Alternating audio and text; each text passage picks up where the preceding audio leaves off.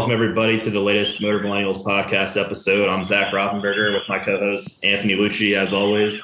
And this week, we welcome a pro stock driver, rookie driver, Camrie Caruso. Camrie, how are you? Good. How are you guys? Good. Thank you for joining us today. We appreciate it. We know you have uh, your sights set on Gainesville this week, so we're we appreciate your time. Um, well, thank you for having me. Yeah, of course. So as we kind of get started, uh, your career, you're 24 years old, first off. So your career has really skyrocketed, skyrocketed from junior dragsters, top alcohol dragster, elite top dragster, pro outlaw 632, and now you're in pro stock. Um, so what kind of interested you in getting into pro stock and what inspired you to go to that class? Um, it kind of all just we were originally going to Mountain Motor Pro Stock, and then it kind of all fell into place for it to be 500 inch, and that's kind of how we ended up here.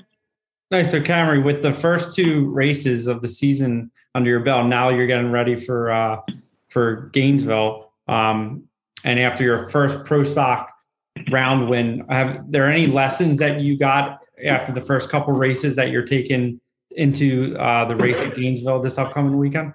I mean, other than you just have to practice and be consistent, then it's really kind of you just all have to work as a team, and that's kind of what I've learned over the last two races.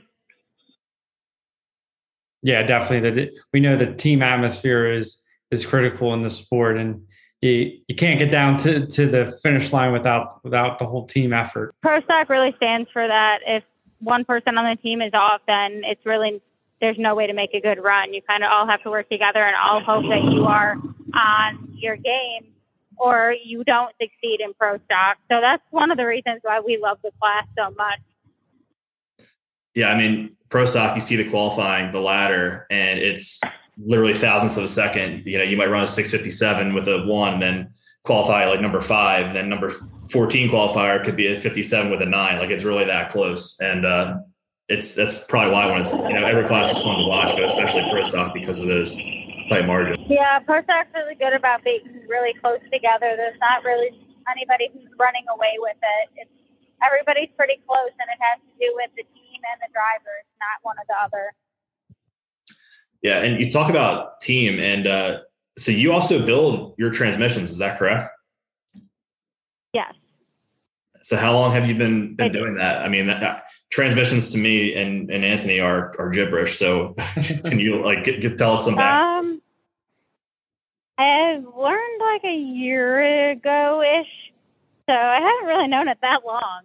But um, Jamie Yates, my crew chief's son, he helps us as well. He has taught me a ton about transmissions throughout starting this whole process. So thankfully, we haven't skipped a beat of learning because they've been there the whole every step. So Cameron, can you give us like a little bit of insight on like what life on the road is like? I mean, you guys are always traveling many, many miles to different races and practicing at, at different tracks. And then mentally after you know one race you got to get ready for the next one. So can you kind of give us a sneak peek like do, do you like life on on the road like that? And and what is that experience like a little bit I mean, don't get me wrong. It, like when we were from Phoenix Test to Pomona to Phoenix, it uh, by the time you are ready, by the time you leave Phoenix, you're ready to go home and get a real shower and sleep in your own bed. But it's taught me a whole lot, and I've seen a whole lot of things. So I'm excited for all the traveling. But definitely, you definitely still want to go home at times. I saw on your, uh, I think it was your Instagram story, you made a post about the food and how Phoenix, I guess on the highway, there wasn't a lot of food options. So like, had, I mean, I know I get hangry. I don't know how you deal with that, but, uh, more power to you.